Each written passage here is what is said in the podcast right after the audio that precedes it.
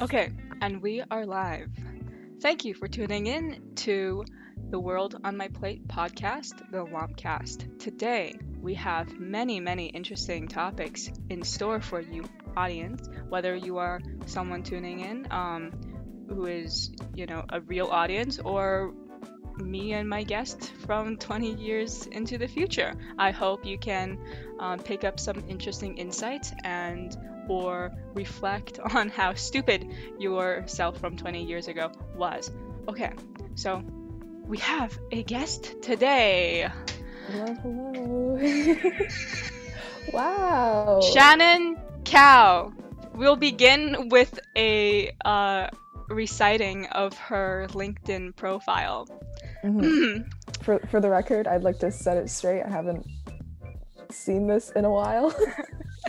you wrote it, it's your creation. I wrote it. I did like a year ago. Yeah, so Shannon Cow is a different Shannon Cow now, but this is Shannon mm-hmm. Cow from a year ago describing herself. Hi, I am a business and computer science student based in Vancouver, BC. As your classic multi hyphenate, I am determined to hybridize the business and technology industries in the promotion of social entrepreneurship. My experiences in project management, content production, and media strategizing cultivated an aptitude for digital and interactive designs through leading non-profit non-profit initiatives and forming interpersonal relationships.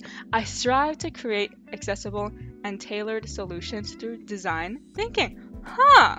Design thinking. So let me just describe um, a the story of Shannon and I's relationship. So we met. Uh, I we met on the first day of my high school day. Wait, first day of when I started high school, um, which is in grade nine.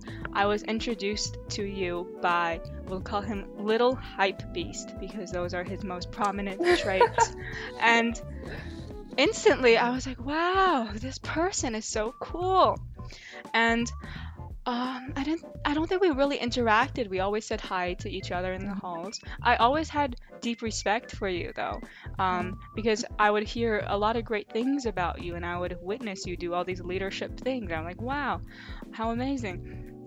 And I think our first real interaction was probably in grade ten when you started that owl uh, cult. I am so glad you brought this up. So I actually have it on hand.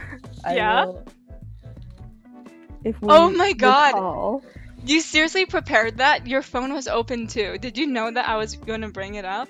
I I did, um, but I thought, well, it didn't take me long to find it because I always have it on standby. Um, but it was such a funny image, and I remember you reaching out to me and asking me if I could put flags on it. So I also have that one. Communist flags. I was a- Communist flags. Yeah, I was a Marxist in grade 10, okay? but no one we'll get into that later. Okay, yeah. I have my list of accolades in terms of my political affiliations stretches far and wide. Mhm. So we first started interacting because of your owl cult. I was one of your first founding members. Yeah. I was a strong believer in the owl sitting owl doctrine. it really was cross-legged. It was so funny. I I really enjoyed it. And um, fast forward to grade 11 where we were both in the senior basketball team together. One interesting thing about Shannon, actually, oh, she is a multi hyphenate, as she described herself. Model basketball player who is in business and comp sci. Mhm. Yeah. I think that's. Well, get into that later, but I always found that very interesting because we were we are very similar in that way. Um, actually, you you may not know this about me, but I started out as a very artistic person. I did singing, acting, and um, uh, wait, hold on. I did one more thing. Did- Singing, acting, acting. Jesus Christ, I don't remember. Anyways, I did three things. Huh? Question mark? I, music? I did play piano, but I didn't pursue it as much as I did the other three. Jesus Christ, I oh I was a dancer. oh, wow. Yeah. I didn't know that. That's awesome. So we we have very eclectic interests, and I love to talk to you about it. Mhm. Anyway, so we were in the basketball team together, and she is the boss mob of the basketball team. Oh. Yeah, you were the supreme leader of the basketball team. And fast forward to the summer, we worked on Sparkathon together. Uh, you did media for us, and it was such a meaningful and enjoyable process working for you. And from my experience uh, working with you and um, interacting with you, I have derived three things um, that I admire deeply about you. One is we talked about one of them yesterday Mhm. during the planning, but there's two more. So, uh, one is your self respect, um, which is. I remember there's one instance when we were working on Sparkathon together, and there's there was a miscommunication about what our role entails and our authoritative uh, jurisdictions, Mhm. and um, so basically you work under someone else, right? And I don't have direct jurisdiction over you. I can't really tell you what to do outside of meetings. So I was communicating through whoever was in charge of you. Mhm. And and and neither of you really no no sorry uh, you weren't uh like you didn't know that there was this thing. And you texted me this long message about how you won't put up with this. And i was like oh my god. This display of authority. And not a willingness to not put up with bullshit i really appreciate it. you identified a problem even though um, objectively speaking to other people it may not have been a very big problem but you didn't you said no you cut off the problem when it began to emerge um, although it was a miscommunication yeah, I think there was more of a mis- miscommunication for sure. But yeah, I totally forgot about that actually.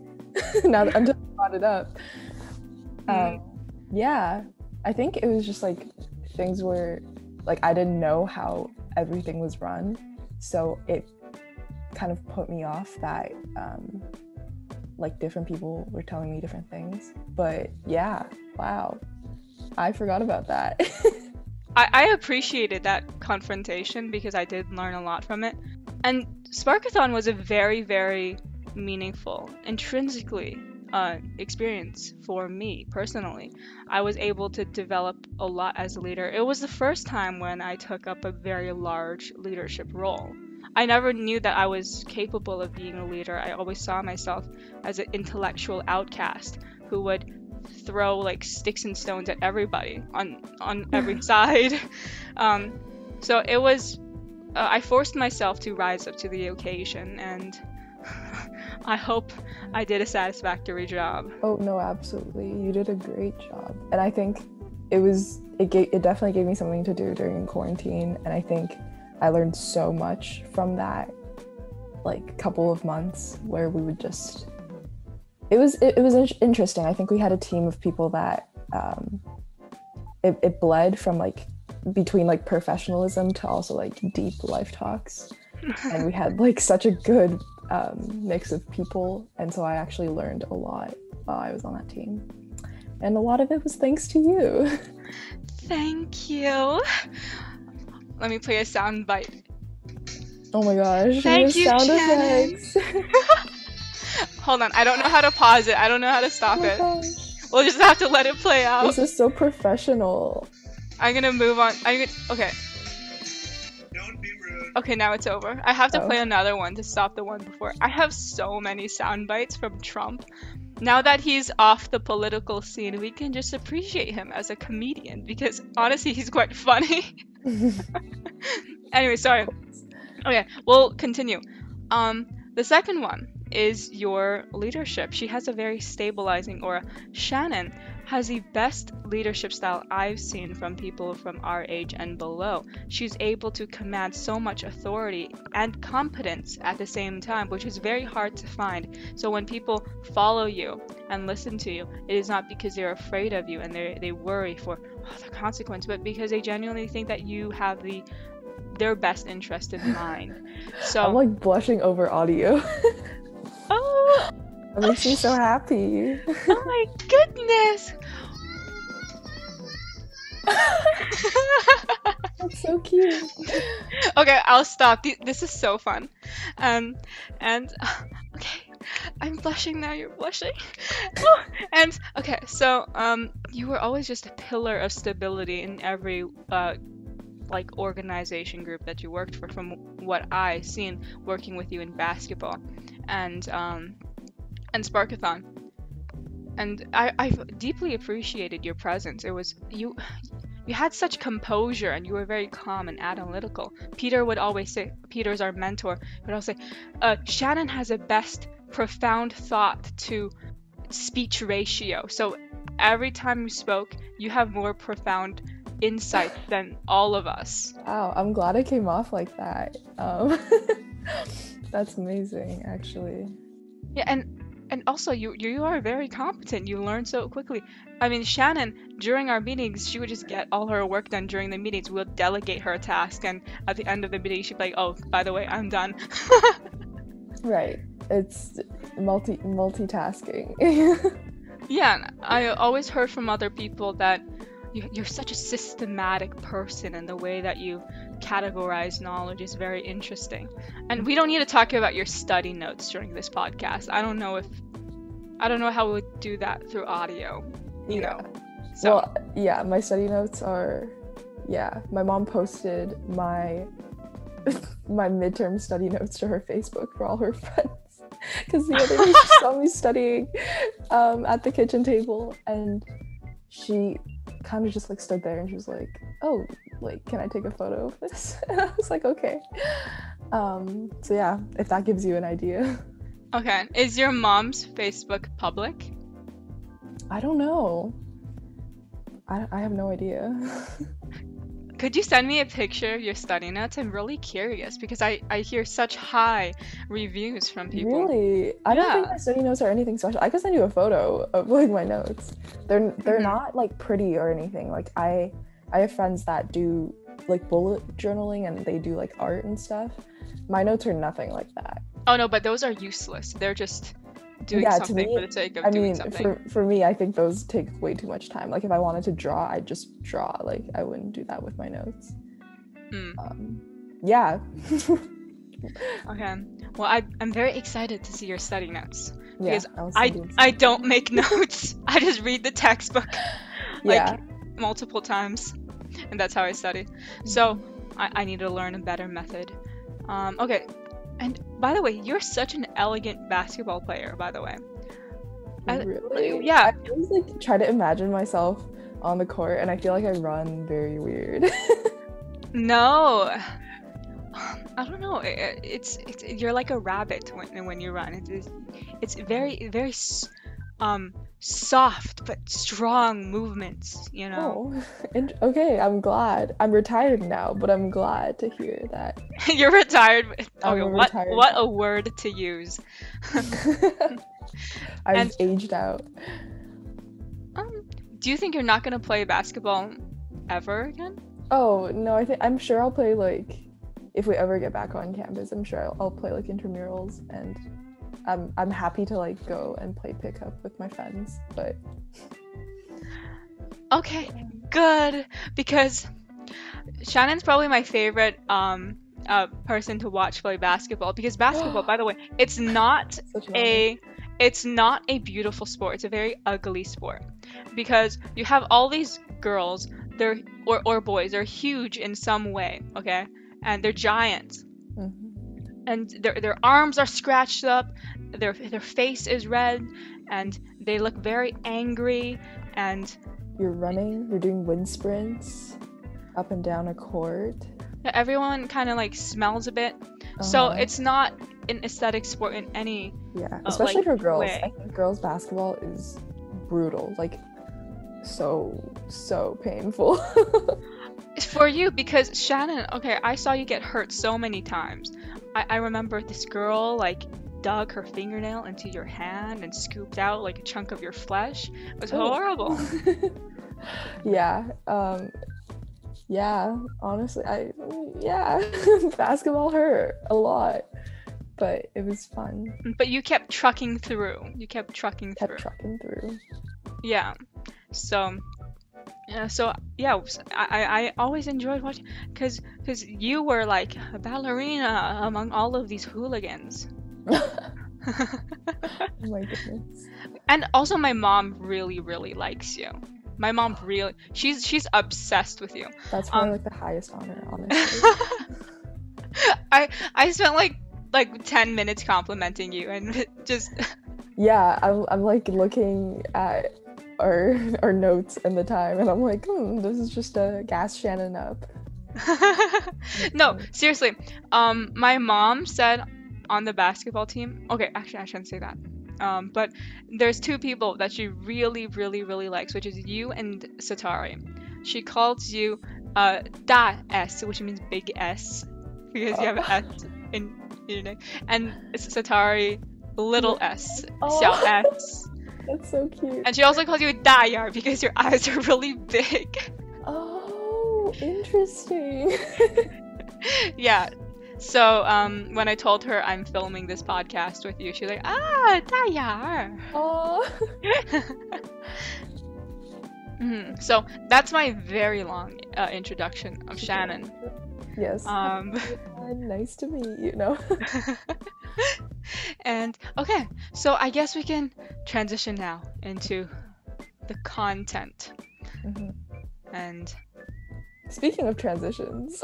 speaking of transitions, yes, COVID affecting the transition from of life stages, really, from high school to university, which is also parallels this transition from adolescence into adulthood. Why don't you describe how has that affected you as a senior, a former senior transitioning into yeah. Well, first off, like this happened to me basically a year ago and it's so weird to see it like still be prevalent a year later with you guys. Um yeah, I think so last year around this time was when everything shut down and it was so strange. Like everything just stopped and I think like it really actually hit me when they canceled our IB exams because anything up until that point, like everything else, it didn't really matter because I think there was still an end in sight. We still knew that we had to take those exams, even if we had to go in hazmat suits. That's what actually the English teacher told us. Um, she's like, there's no way they're canceling it. Even if they're canceling school, IB doesn't cancel stuff like this. So, yeah, when everything first shut down, I was, yeah, it, it didn't really feel like anything, you know, because I still had an end goal, I still had a purpose. Um, but it got really real when it was like actually everything just stopped and they didn't know when we were going back to school. They didn't know when anything would open. Um, and I still remember when, obviously, when we were working on Sparkathon, we had a conversation about um, this idea of transitioning and not really having a clear end to your high school career or your high school experience. There's no like real celebration or like mark for the work that you've put in. Um, and I remember when we were having that discussion, it didn't feel like much to me. Um, I even though I knew that we weren't gonna have like whatever a grad, um, a ceremony, anything like that, it still didn't. Like I, I'll be honest, I didn't really care. I think I was very socially, I was very socially burnt out at that point in the year, and so I I didn't care as much as a lot of my friends did. um, to me, I was like, okay, like let's just move on. I am now a university student, and I was happy to just move, uh, just like get along with it, you know. Um, but I think it, it kind of took a toll on me, and it like later on for sure because I started having to, I started thinking about all the ways that um, I didn't live up to my goals in high school later on in the year. So, like, once I was one or half a semester into university, I was thinking about like all the things that I should have done differently in my last year of high school, or all the things that I could have done then that I can't do now, whether that was because of COVID or like my school, my courses.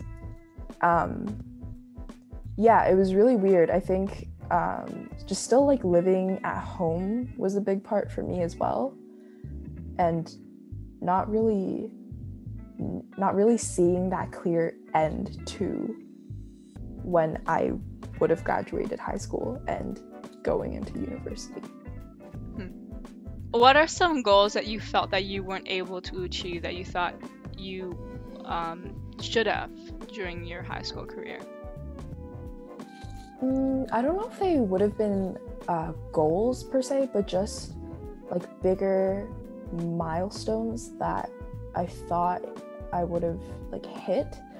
Um, so obviously, I think a bigger, the biggest one for me was the fact that like IB exams kind of just got canceled, and I don't think that would have been like a goal or a, a, a crazy achievement of any sort for me.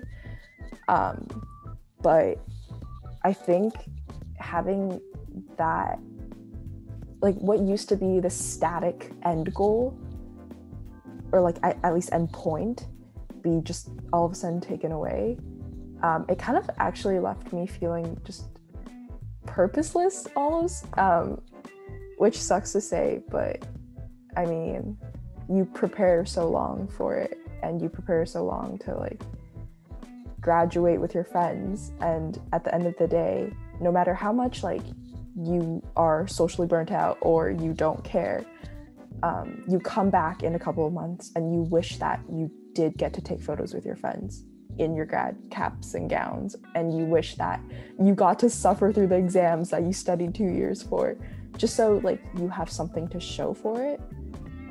Um, Mm. so yeah i think that was kind of like the main the main things that went through my head.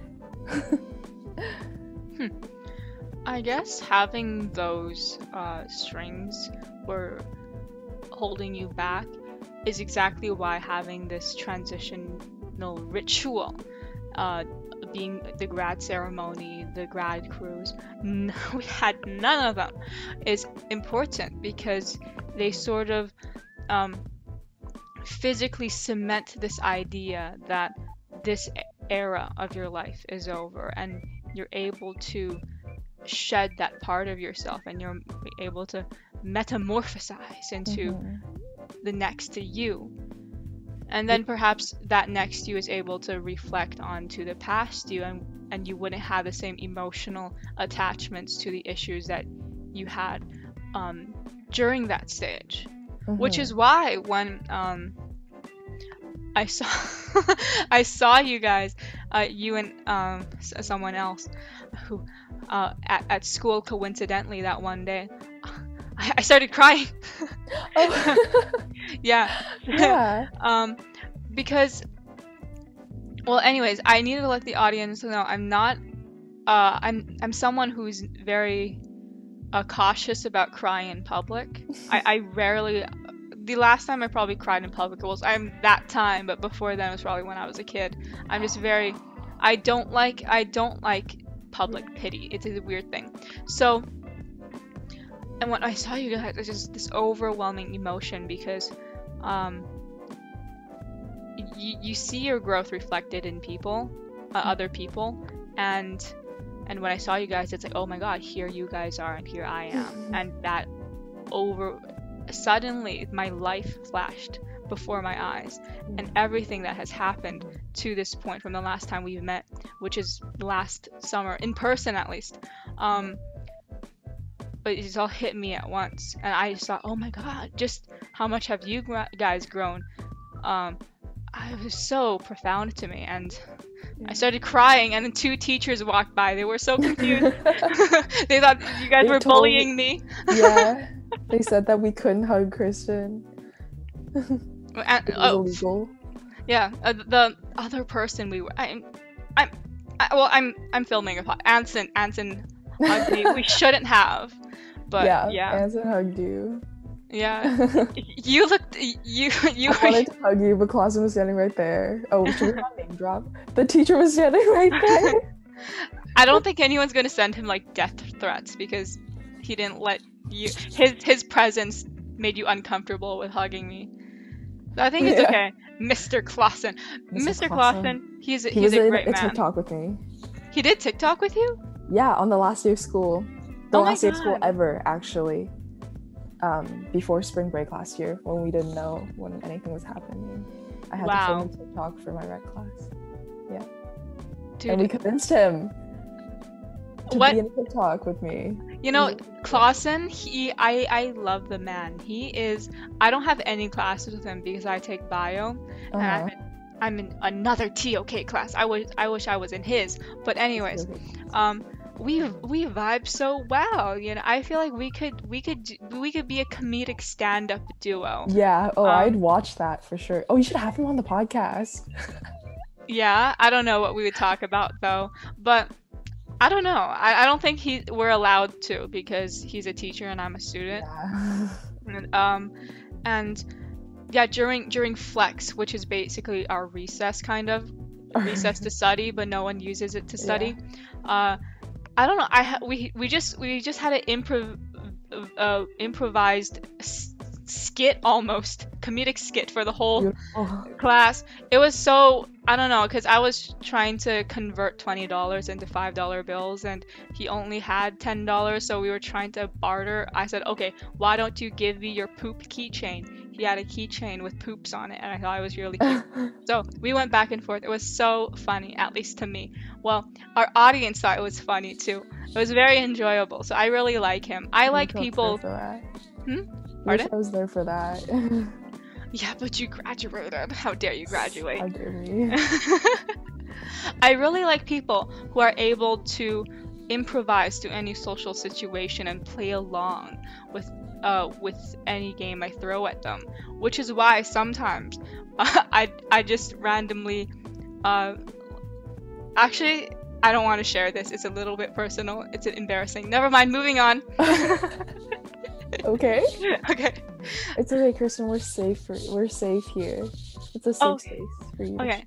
No, sometimes I just talk about um like suddenly there'd be a dead silence and then I talk about I don't know, like butt hair or something. Oh, okay. and just just to see how the person reacts. oh, okay. and- it's like a test. Yeah, if if they if they sort of continue the banter, then I'm like, okay, I vibe with you. You're my type of person. Yeah. But if they just I don't know, run away from me, then I'm like, okay, you're probably I'm probably not your type of person too. That's fair. Yeah. Sorry.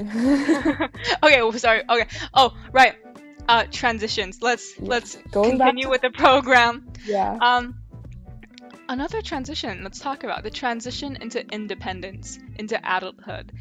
Why don't you describe to the audience what that experience was like for you? Because you're 19 now, right? I'll be 19 in 10 days. In a, a little bit. Oh my goodness! Happy early birthday. Thank you. Thank you. Um, it doesn't feel like much.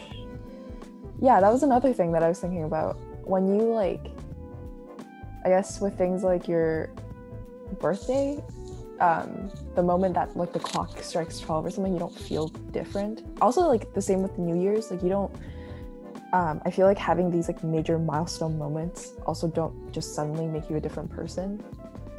Um, but I think they're pretty. They're, they're important to to make you feel like at least you're like s- taking a step forward. I guess. Um, in terms of like transitioning into independence, I don't know if I can speak much on that, just because I'm still like in my childhood bedroom. doing like my courses online. Um, and you have a giant rabbit beside you. Hey, I when I said you were like a rabbit on the basketball court. I know I was pointing to it, but you weren't looking. Oh. Shame. Oh no, because Yeah. I felt so embarrassed when I was saying all these compliments about you. I, I, was, Uh, I was so bashful. I couldn't look at you. yeah, rabbits are like my motif, my life motif. Yeah. what Um, What do they represent about you? Good listener, I guess. Big ears. I don't know, just something about rabbits. I feel like I always like end up with a rabbit of some sort. I have a pet rabbit. Um, right. So back to independence. Sorry, we keep getting off track. Um, I guess like the most prominent like transition into independence that I that I've been able to experience in, in this past year was okay. So I guess like I'll give you a little bit of a background. Last June ish, um, we had been locked down for like three months, and like we were just sick of it, and so my family decided to go back to Taiwan because we always go back to Taiwan during the summer anyway. And la- I guess last year was supposed to be um, an anomaly. We were just gonna stay because it, it was just stupid to travel. Um, but we had to like go back to see family and all that stuff. So we decided to go back and you know suffer, not even really suffer, but just like go through the quarantine process and everything. But on our like when we were supposed to come back, um, I decided I actually decided to stay by myself for a couple weeks more, just because I thought that um, coming back here, everything was still kind of locked down and things weren't going better, and things in Taiwan was going great at that point in time. Um, so I thought it just like made sense because all my courses were online and I could do my courses from Taiwan and um, hang out with my family that was still that, that lived there. Um, and I guess that was like the most physically independent that I had been for like all of last year. Um, but in that like independence, I I realized something, and my realization was that I left or like I wanted to get out of this place and go to go back to Taiwan because I wasn't happy with myself here and I wasn't happy with like how things were. So I wanted to go somewhere else. And I went somewhere else and I, I had a great time and I got to see everybody that I needed to see and stuff. But when I was by myself, I realized that I still wasn't happy there. Um, which like this is it's interesting because i think people always think about wanting to reinvent themselves somewhere else or at least like the idea of like starting fresh somewhere else. And they think that being physically independent will bring them that. But the truth is like if you're not happy where you are now you you're not going to be happy with yourself anywhere else. And if you feel like you have to reinvent yourself and like recreate yourself um, or even just like restart somewhere new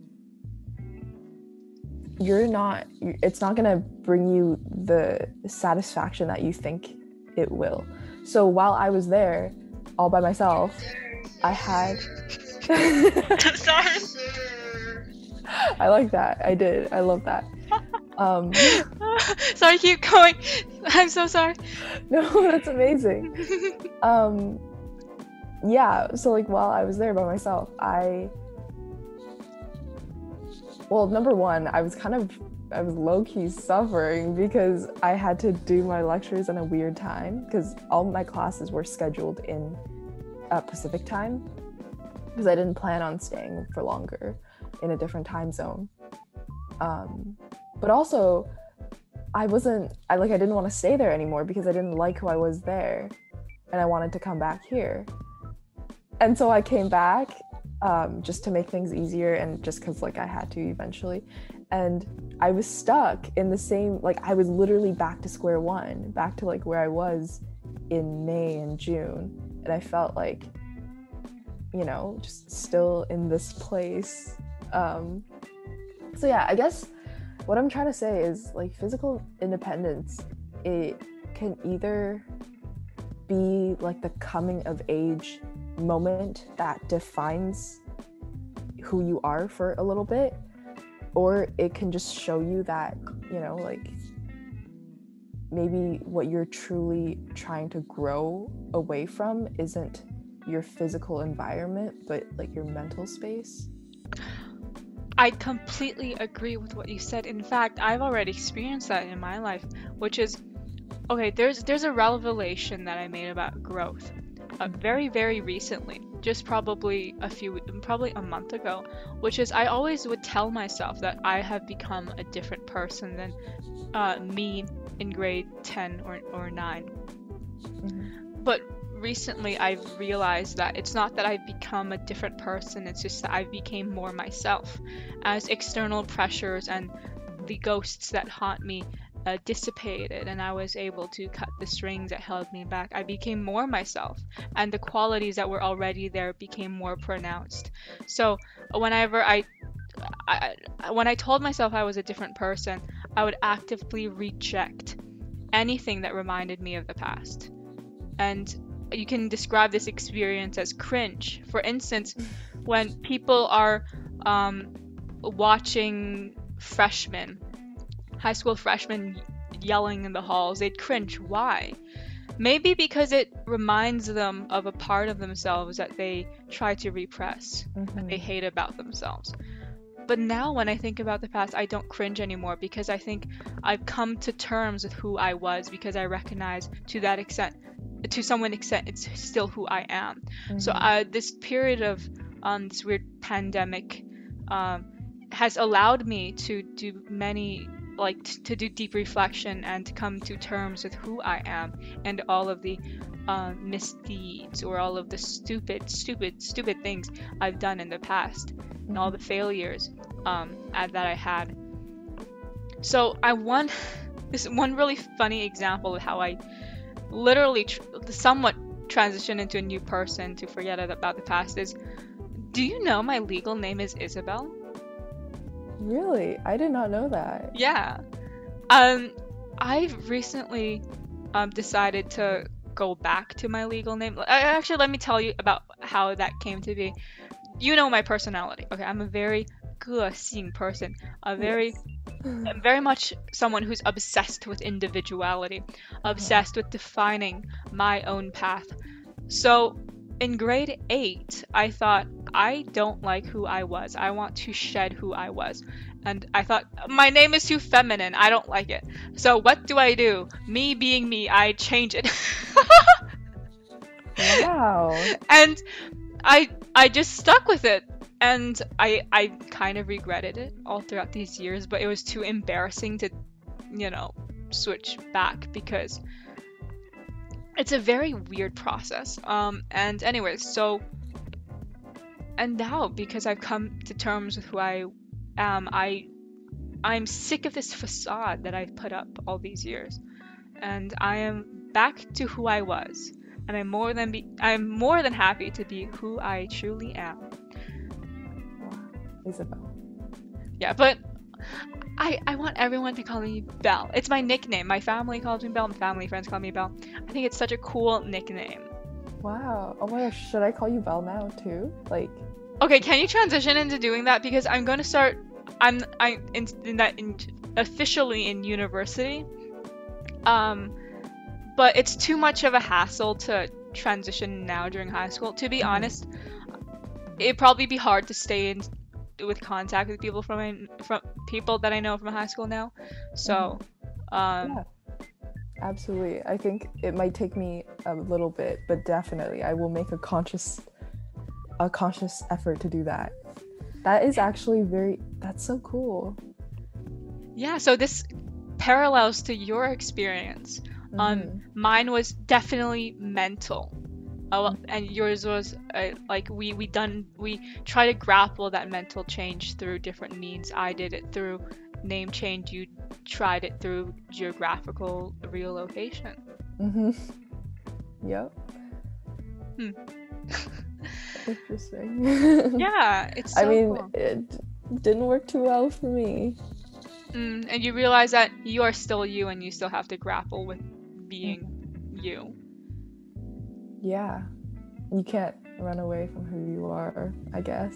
Yeah. Um, but that's another thing that you were talking about, just like being easy on the past you, right? Showing showing your younger self empathy and not tearing her down. like I Or think- him, or whatever Or you him. identify as, because there's too many yes. now.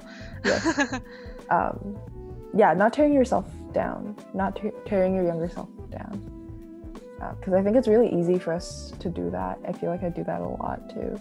You know how you just like lay in bed and you think about all the different stuff that you could have said or the different ways you could have done things.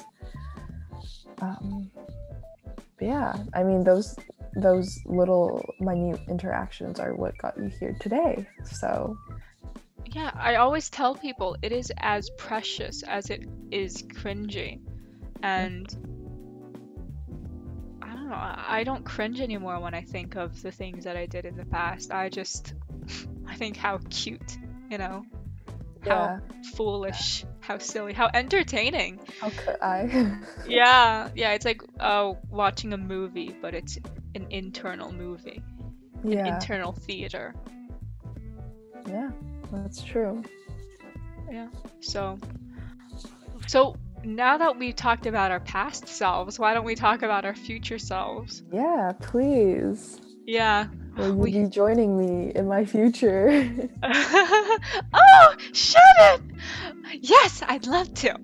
And I, so we are both going into, uh, well, you are already in business and computer Business. science. I'm looking into going into the same field. So why don't you tell us about how? Okay. Yeah, this this is a good transition into my big question is is what the heck what the heck are you? Model basketball player, business and comp sci. How do you reconcile all those interests? What can you describe the pathway that you took in life? Why you made decisions that you did, and uh, why it's leading to the destination that it is? And what is that destination? hmm, interesting. Such a loaded question.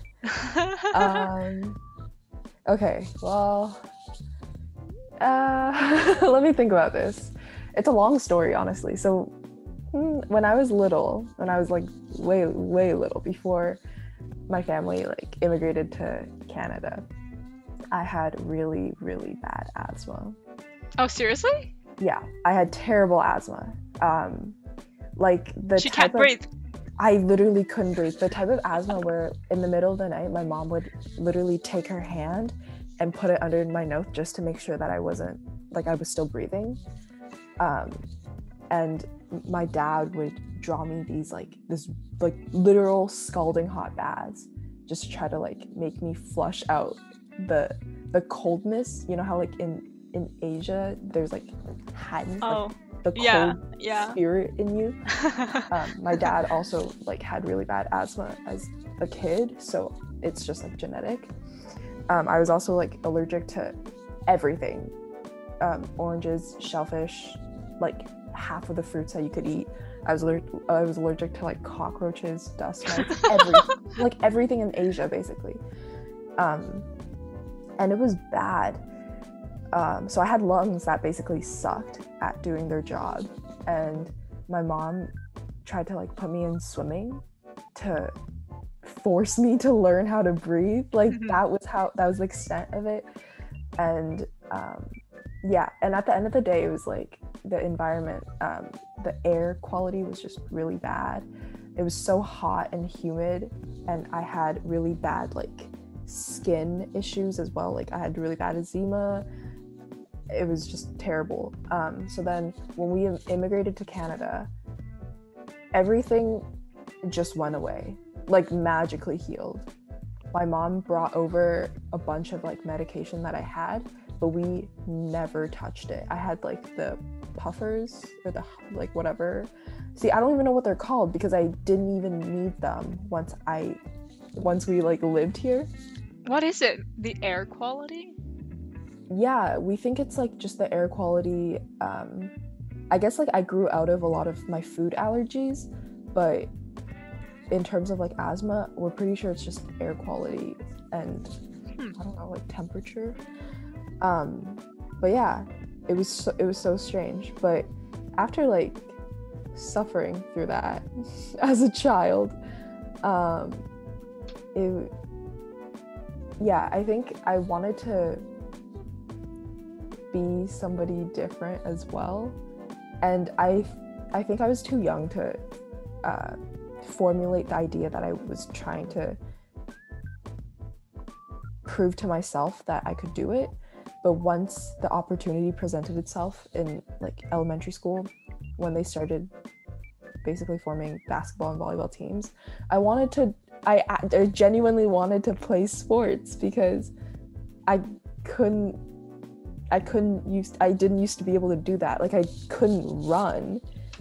So, yeah, and then I played basketball and volleyball in elementary school, just like when everybody would get equal playing time and like have fun and the teams were like 25 kids but that was super fun and then i just like i had friends that also played so it was like this whole thing of just like me being able to hang out with my friends and play sports and then for some reason i realized that i could run and i think i'm i'm pretty competitive but i don't I, I don't think i was born competitive i think um, my mom kind of raised me to be competitive. Um, it probably came with like a lot of like the immigrant survival uh, skills. Yeah. Yeah, but I think um, just because I was so physically and honestly mentally, emotionally, everything, I was very weak as a child. Like I used to cry over everything as well. So my mom, uh, my mom's like very stubborn and she's like outgoing and just like super intelligent so she couldn't stand like like she couldn't handle that and she couldn't handle like having to like take me to the hospital three times a week and just it was a lot for her. And so when we got here and everything just like magically healed itself um she started training me. And she kind of had to because she raised my brother and I here. Um, obviously like my dad was helping us out. Like my dad would come and we'd go and see we'd go back home and see family. But for the majority of the year it was like her and the two of us in canada. And so we all had to help and we all had to pitch in and we all had to call people on the phone and act like we were her like stuff like that. We had to help her out. And so i was born weak but i was raised to be strong. And so that kind of showed itself when we when I got the ch- when I got the opportunity to play in competitive team sports. And so that was kind of how I got into basketball and volleyball and just like being in the right schools for that. Right, I forgot about volleyball. She's a great volleyball player too. I'd watch her sometimes. I'm, I'm not very interested in volleyball. Yeah, volleyball was the other big thing that I did. Mm. Yeah, um, and then I guess like, so I played all throughout, all throughout middle school and high school. I played um, outside of school as well, and um, I was lucky enough to be in the right schools and with with the right people that I was supported in my athletic endeavors Mm. for those couple of years. Um, but yeah, and I think I wanted to, so later on in high school, I began wanting to do a bunch of stuff, and my parents' backgrounds are in business. So I kind of like, although I was, I wanted to dip my toes into STEM, I think more business opportunities presented itself at our school particularly and just like with, within my friend group. So um, yeah i got more involved with like business and humanities oriented extracurriculars. And then yeah um, i'm trying to think like how it all kind of contributed to what i chose. But i guess at the end of the day like because i wanted to do everything i also didn't want to have to only choose one discipline to study in university. And business always came kind of naturally to me just because like my family's background is in business. And I feel like business is just universal universally applicable. Um, UBC had this really nice program where it's a combined major in business and computer science and I never actually like I never had a, a, moment where I was exposed to anything with computer science and I was like, oh yes, like I want to do comp sci. But seeing that program and just like kind of connecting the dots in my head and recognizing that I would be able to leverage like my business knowledge and whatever technical skills I acquire through the STEM field and I'd be like I would be able to execute what I want to do in my head. Like if I had an idea for a project, I would know enough and I would be able to do it all by myself. Um, I think that was kind of what just drew me in about the program. Um, computer science is so leverageable, it's so applicable, Mm. um, and so is business. So it's kind of how like Yeah. everything came together. I don't know if that. I don't Yeah. know if I can follow that. Yeah, I mean, computer science is basically, I mean, what what is it like JavaScript, Python? It's all the language of the future, really. hmm Yeah, it's like software, data, Mm. um, AI, augmented vis- or augmented virtual reality, everything. Yeah, and Jesus, I mean, this kind of. Oh, what? Okay, before I move on, what about modeling? How does that tie into this narrative of Oh. Shannon Cow's life? modeling that is um so the other day i found out I, i'm a leo rising if that if that helps you out No. I know nothing about astrology. For anyone that knows um no i think so i i was pretty tall as a kid i i don't i don't think i'm that tall now i'm pretty average now but i was always like tall and just like lanky and a little bit awkward um yeah and i think when you were little oh and i, I have big eyes which is now that i'm thinking about it kind of weird to say but like ever since i was little like people tell you stuff and they're like oh my gosh you are so this and that and whenever like we'd go out in public like people would look at my brother and i'd be like oh my gosh these kids have like huge eyes that just like look up at you um, and then i grew up and i was like tall and lanky for a bit and so people would obviously like tell you oh oh my gosh you should do this you should do that you should model you should act um, and i think my mom got the idea um, when i was in i think like middle school ish we went back to taiwan for a summer and they have these i guess like competitions. They're almost like pageant like but it's not really pageantry. It's uh it's kind of like um, think of an open call casting for like talent agencies that hold annual like summer competitions where they're looking for like the next the next The ne- next the thing. next top yeah the next Yeah. top model the next whatever and um, the year that we went back they had one for kind of like uh in chinese they called it like mei Mm. you know so like young girls so it wasn't like top like modeling. It was just like young girls like commercial platform shoots whatever. Um and my mom thought that it was gonna be like a fun summer activity for me. We didn't have phones or anything. She was just like oh it would be something for you to do. And so i went. Um i actually made it to like the semi-final round or something Mm. um, which was pretty interesting. I hated it, honestly. I didn't love it. Um, but yeah, so we came back, and I think my mom, she used to work in PR as well. So she saw like a lot of um, stuff in that industry, like in, in terms of like entertainment and fashion. Um, and she, it was like sort of, it was a little bit of a projection, I'm pretty sure, of her own like oh my gosh, like my kid could do this if she wanted to. But I never really like thought much of it.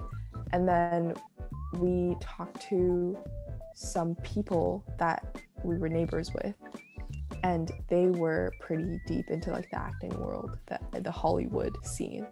And they suggested that like maybe you tried modeling like maybe you did try acting. And i'm a terrible actor. I'm, I'm so bad at, act, at acting but my mom really thought that acting would be cool just like and cool and fun you know? Like when you're young you can kind of just like go and have fun and make some money. And i was like i'm so bad at acting like i wouldn't be able to do it.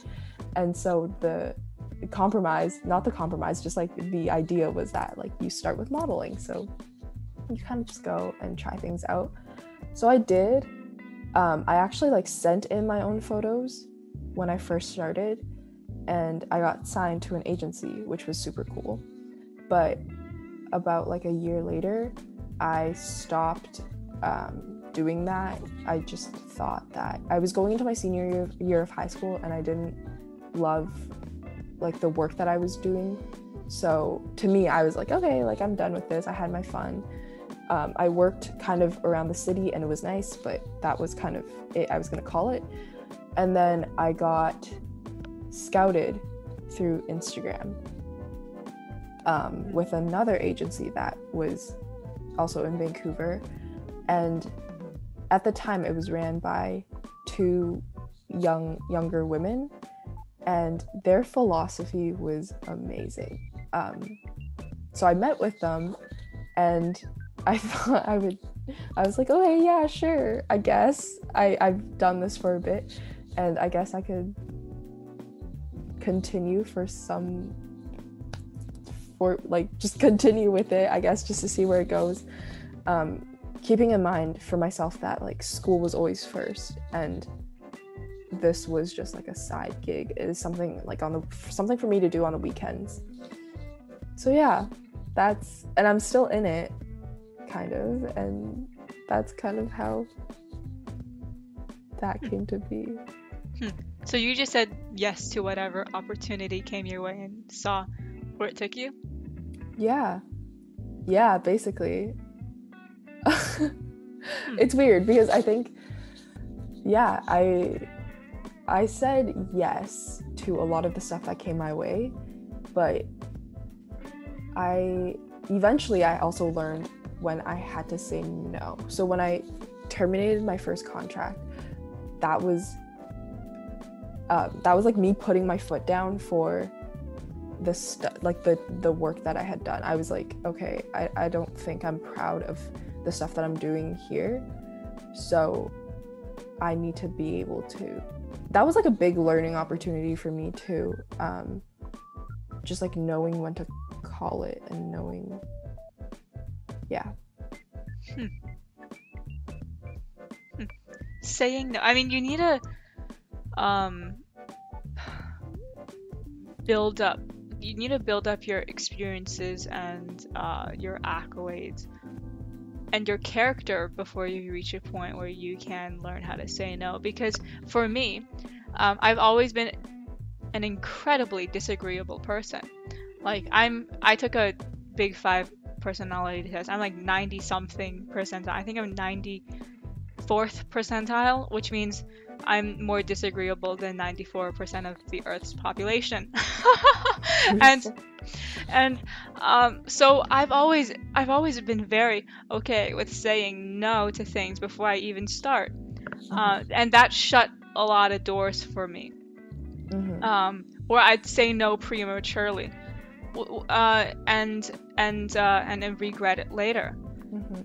So it's like you you need to find a balance between those two um, methods of approaching life's opportunities. Yeah, I think it also kind of depends on the opportunity.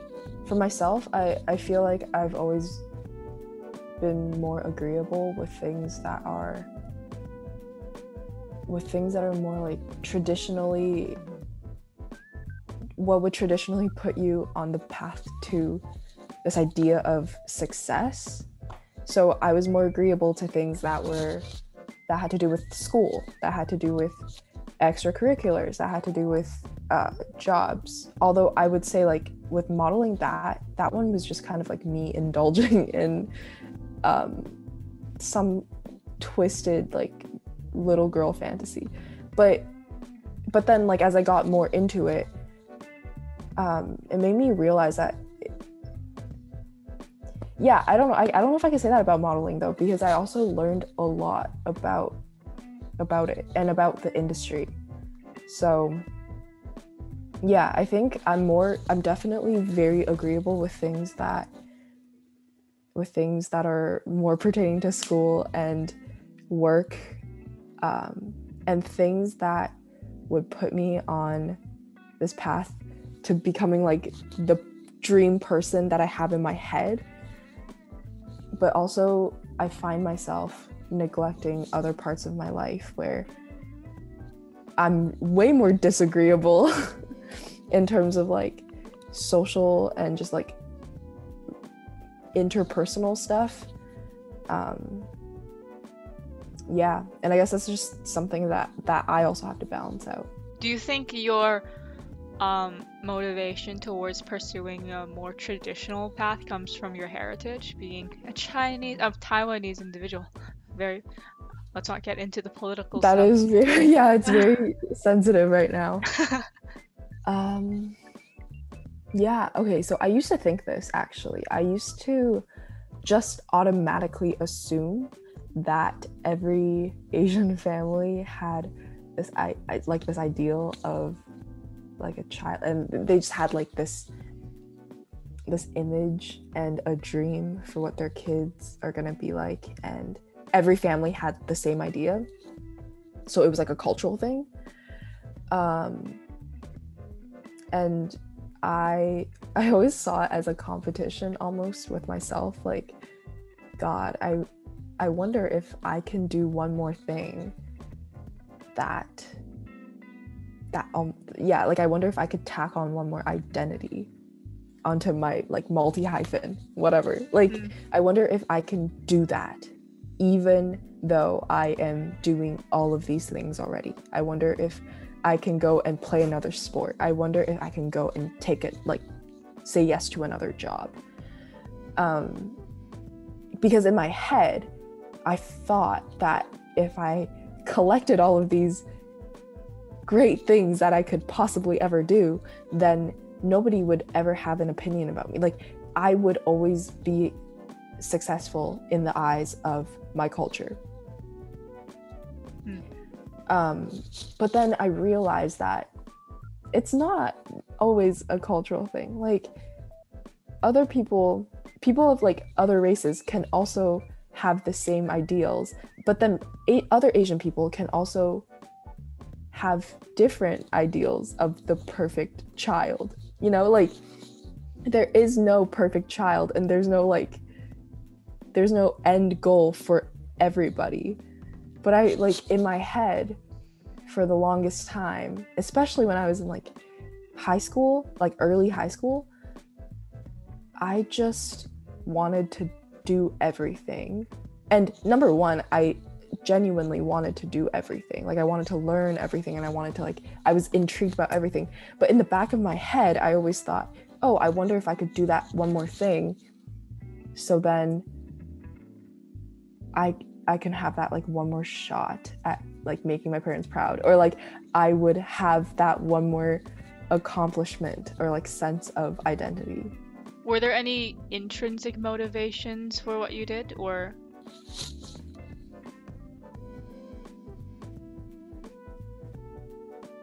intrinsic motivations. A lot of what i a lot of what i did started off as genuine um, opportunities for myself to learn. I i loved just like hands-on experience. I loved like getting out in the world. I loved transiting downtown and going to these like weird going to these like conferences. I loved yeah i i genuinely wanted to learn beyond what the classroom could teach me. But I think um, to a certain extent, once you start, once you start getting rewarded extrinsically you something shifts in your head and you begin to think about all the ways that you can i guess like the easy way to say is like you could potentially like monetize it. Maybe not even like monetize in terms of money but just like make it of value to yourself.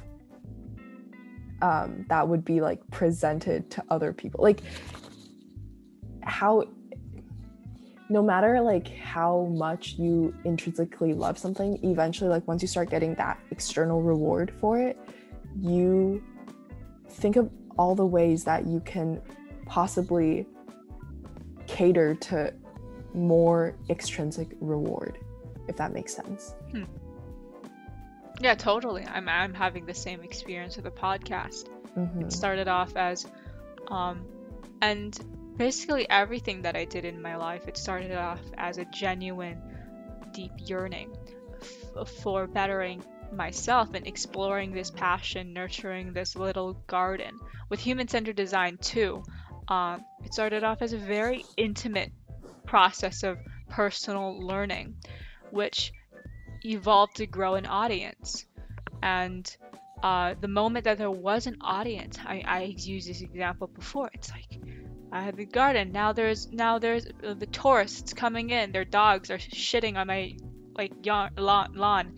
They're like they're like biting my flowers and things like that. They're they're ruining the whole place. I don't. It's it's violating something that was so precious to me, and I think that we are social creatures, and we have to balance our individual preferences and the and the betterment of the collective. Mm-hmm. To some extent, we can't avoid it. Avoid it. Avoid it. It's built into our biology. We we um, there's something pushing us to want to be of service to other people. Mm-hmm. Yeah. And you you care when other like you care about how others perceive you, right? And you care about your achievements. Maybe eventually not even to the point where like you you don't care about your achievements intrinsically as like oh, I did this. You care about how that's going to look for other people. So, yeah, I think that was a hard that was a hard thing for me to balance. Um, eventually, I think, okay, so in my senior year of high school, I was kind of like doing the most in everything that I was involved in. And especially in like the first half of my senior year, before everything shut down, Mm. um, I actually, I, I actually was struggling a lot because it, it's crazy to think about that now, but I like my days looked crazy. I would go to morning practices and then go to class for the whole day. And then in the afternoon, I either had a practice or a game. So if on game days, I would have like a pre game practice. Um, or if I just had like a practice after school, I'd have a practice. And then at night, I would either be going to a, a game, obviously, or I would be refereeing in a basketball league, in like a local, like house basketball league. And then I would come back home, have dinner at like eight or nine, and then take a shower, whatever. And then I would be studying. And so th- that was my day. And um, I didn't think anything of it. In the moment, I was like, "Oh, I just need to, I need to do this." And I knew that my days, like, on paper, it looked crazy, but I was like, "Okay, I can break this down into chunks." But then, anytime I got a moment to breathe, um, I like all I could think about was why I was doing it, and it was weird because also like my all like my weeks also all looked different because some weeks I would have work like I would have a job a gig where I would have to go in for a shoot during the day so I would miss half day like half a day of school and then come back to go to a practice or go to a game.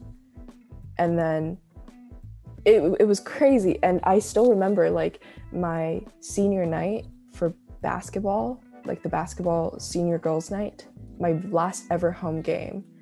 I didn't tell anybody this, but I, I had missed school all day because I had to work downtown and I rushed back and I was almost late for my senior senior night. I literally ran on the court as like people were just like hitting the buzzer and the game was about to start. But after that, I had like a day of work. I went to my senior night. It went late, whatever. I went home. I had to catch up on what I was doing. So, all the stuff I was doing, anytime I got a, a second to breathe, all I could think about was like, why? Why was I doing that? Why was I like running to practice? Because I didn't feel intrinsically motivated by what I was doing anymore. It felt like I had for for a bit it felt like I had teams that depended on me more than I wanted to play. So that was that was also hard because all I could think about was like how many people were counting on me to be at this place at this time. And the reward that I would get from it was the points on a scoreboard or um, I don't know, like my face on some e commerce website. But who was I actually doing that for? Because at the end of the day, I felt like that was just that. Like it didn't feel like anything for me internally anymore. And so, and then I, I would feel bad about thinking that because my life was going so well. And I still remember like telling my mom this. I was booking good jobs and I was playing in all of my games and I was still working as a part-time referee. I was getting booked anytime like I I had a chance to be booked. I was my grades were fine for some reason. Mm-hmm. Everything was working out. But I felt so trapped in like my own body and I felt it was so strange. And obviously like coming from a place of privilege, like there's no way that like this all could be here without um just like my mom and her like hard work. So i felt so bad thinking that i f- i wasn't happy and i wasn't like motivated in what i wanted to do. So yeah i think regardless of anything that you that you are doing for yourself you will reach a point eventually at least where you feel like you are doing it for somebody else. So you just yeah you have to you have to really reconsider and think about why you're doing things at any point. And it's totally okay to stop and just say like maybe i was doing this for myself before but i'm not anymore. So this is where i'm going to call it. The whole time obviously my parents are like you can say no at any time. And i knew i could say no at any time. I knew i could just stop. But but you're like yeah socially i had it felt like i had a social obligation to continue. It was like i have been playing this sport for so long.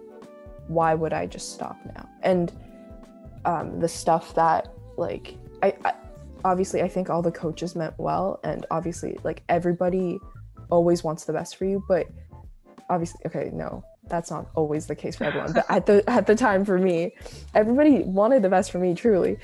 Um but the stuff the things that they would say it yeah it did trap me almost.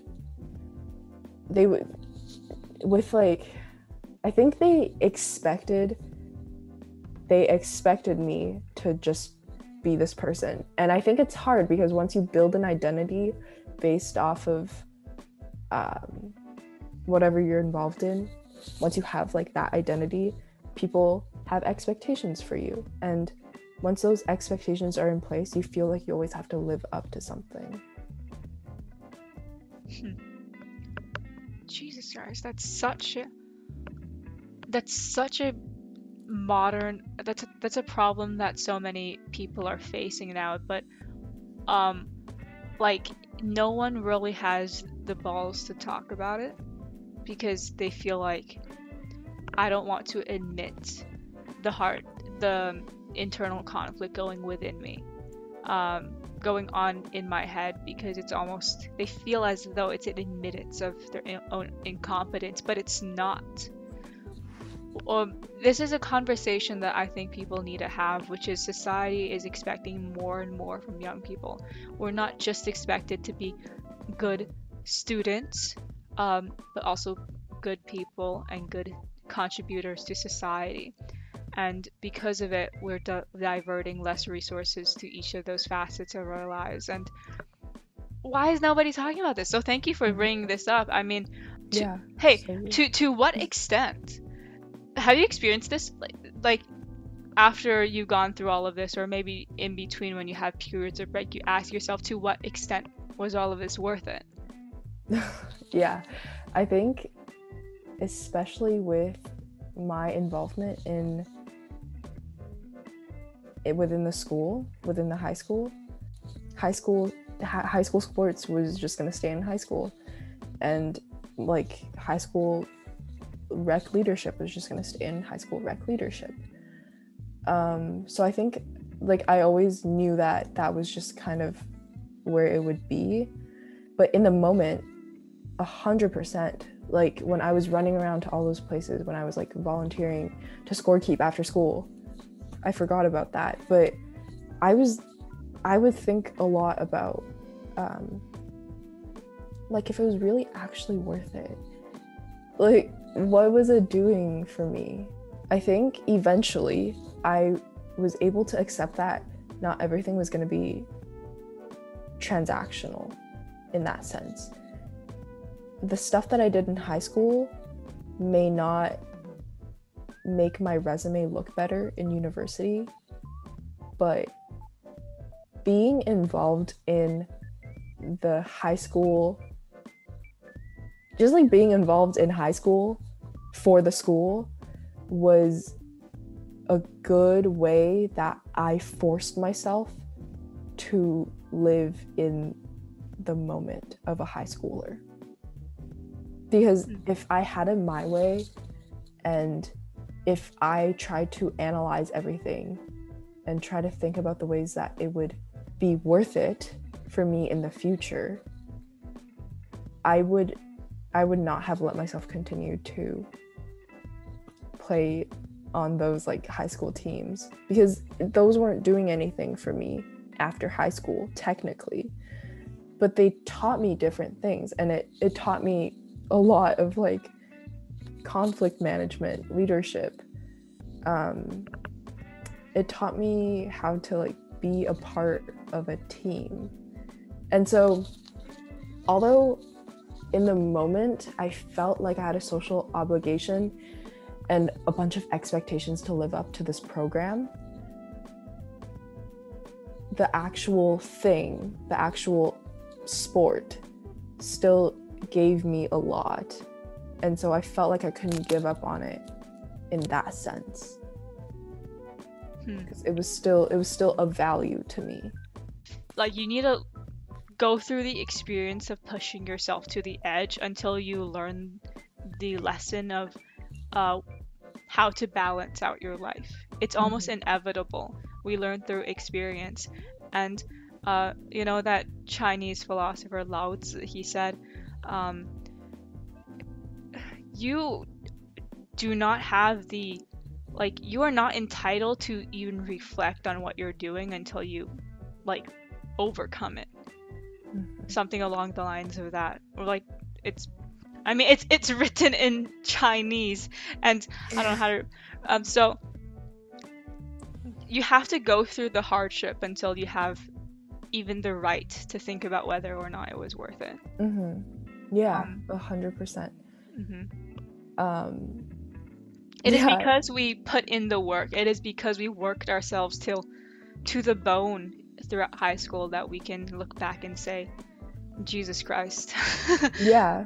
I mean, on a on a f- more i guess like prevalent um relatable uh, level you know how like the counselors always bring in a panel of ib students to ask them if ib was worth it hmm it's like that idea where obviously the people studying for their IB exams are never going to think it was worth it because they're studying for the exams.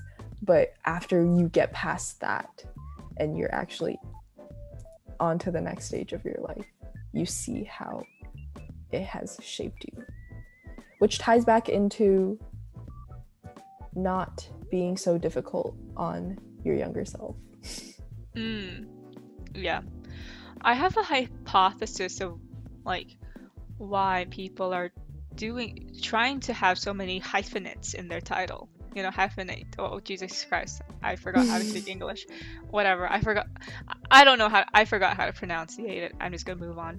Um, I feel ultimately, uh, we are all we're in a weird stage in human civilization where we abdicated traditional systems of values from like orthodox religions or or culture you know? Uh, a lot of immigrant um, like first generation immigrant children were rejecting the uh, cultural uh, im- impositions placed on us by our heritage. And we've decided that we want to decide everything for ourselves. There's a search for meaning. There's a search for identity. And we are in uncertain unknown territory and everything is up to us. So we really we have to decide everything for ourselves and it's so damn tiring. Individualism is so damn tiring. You're responsible for everything. Who the hell wants to be responsible for everything?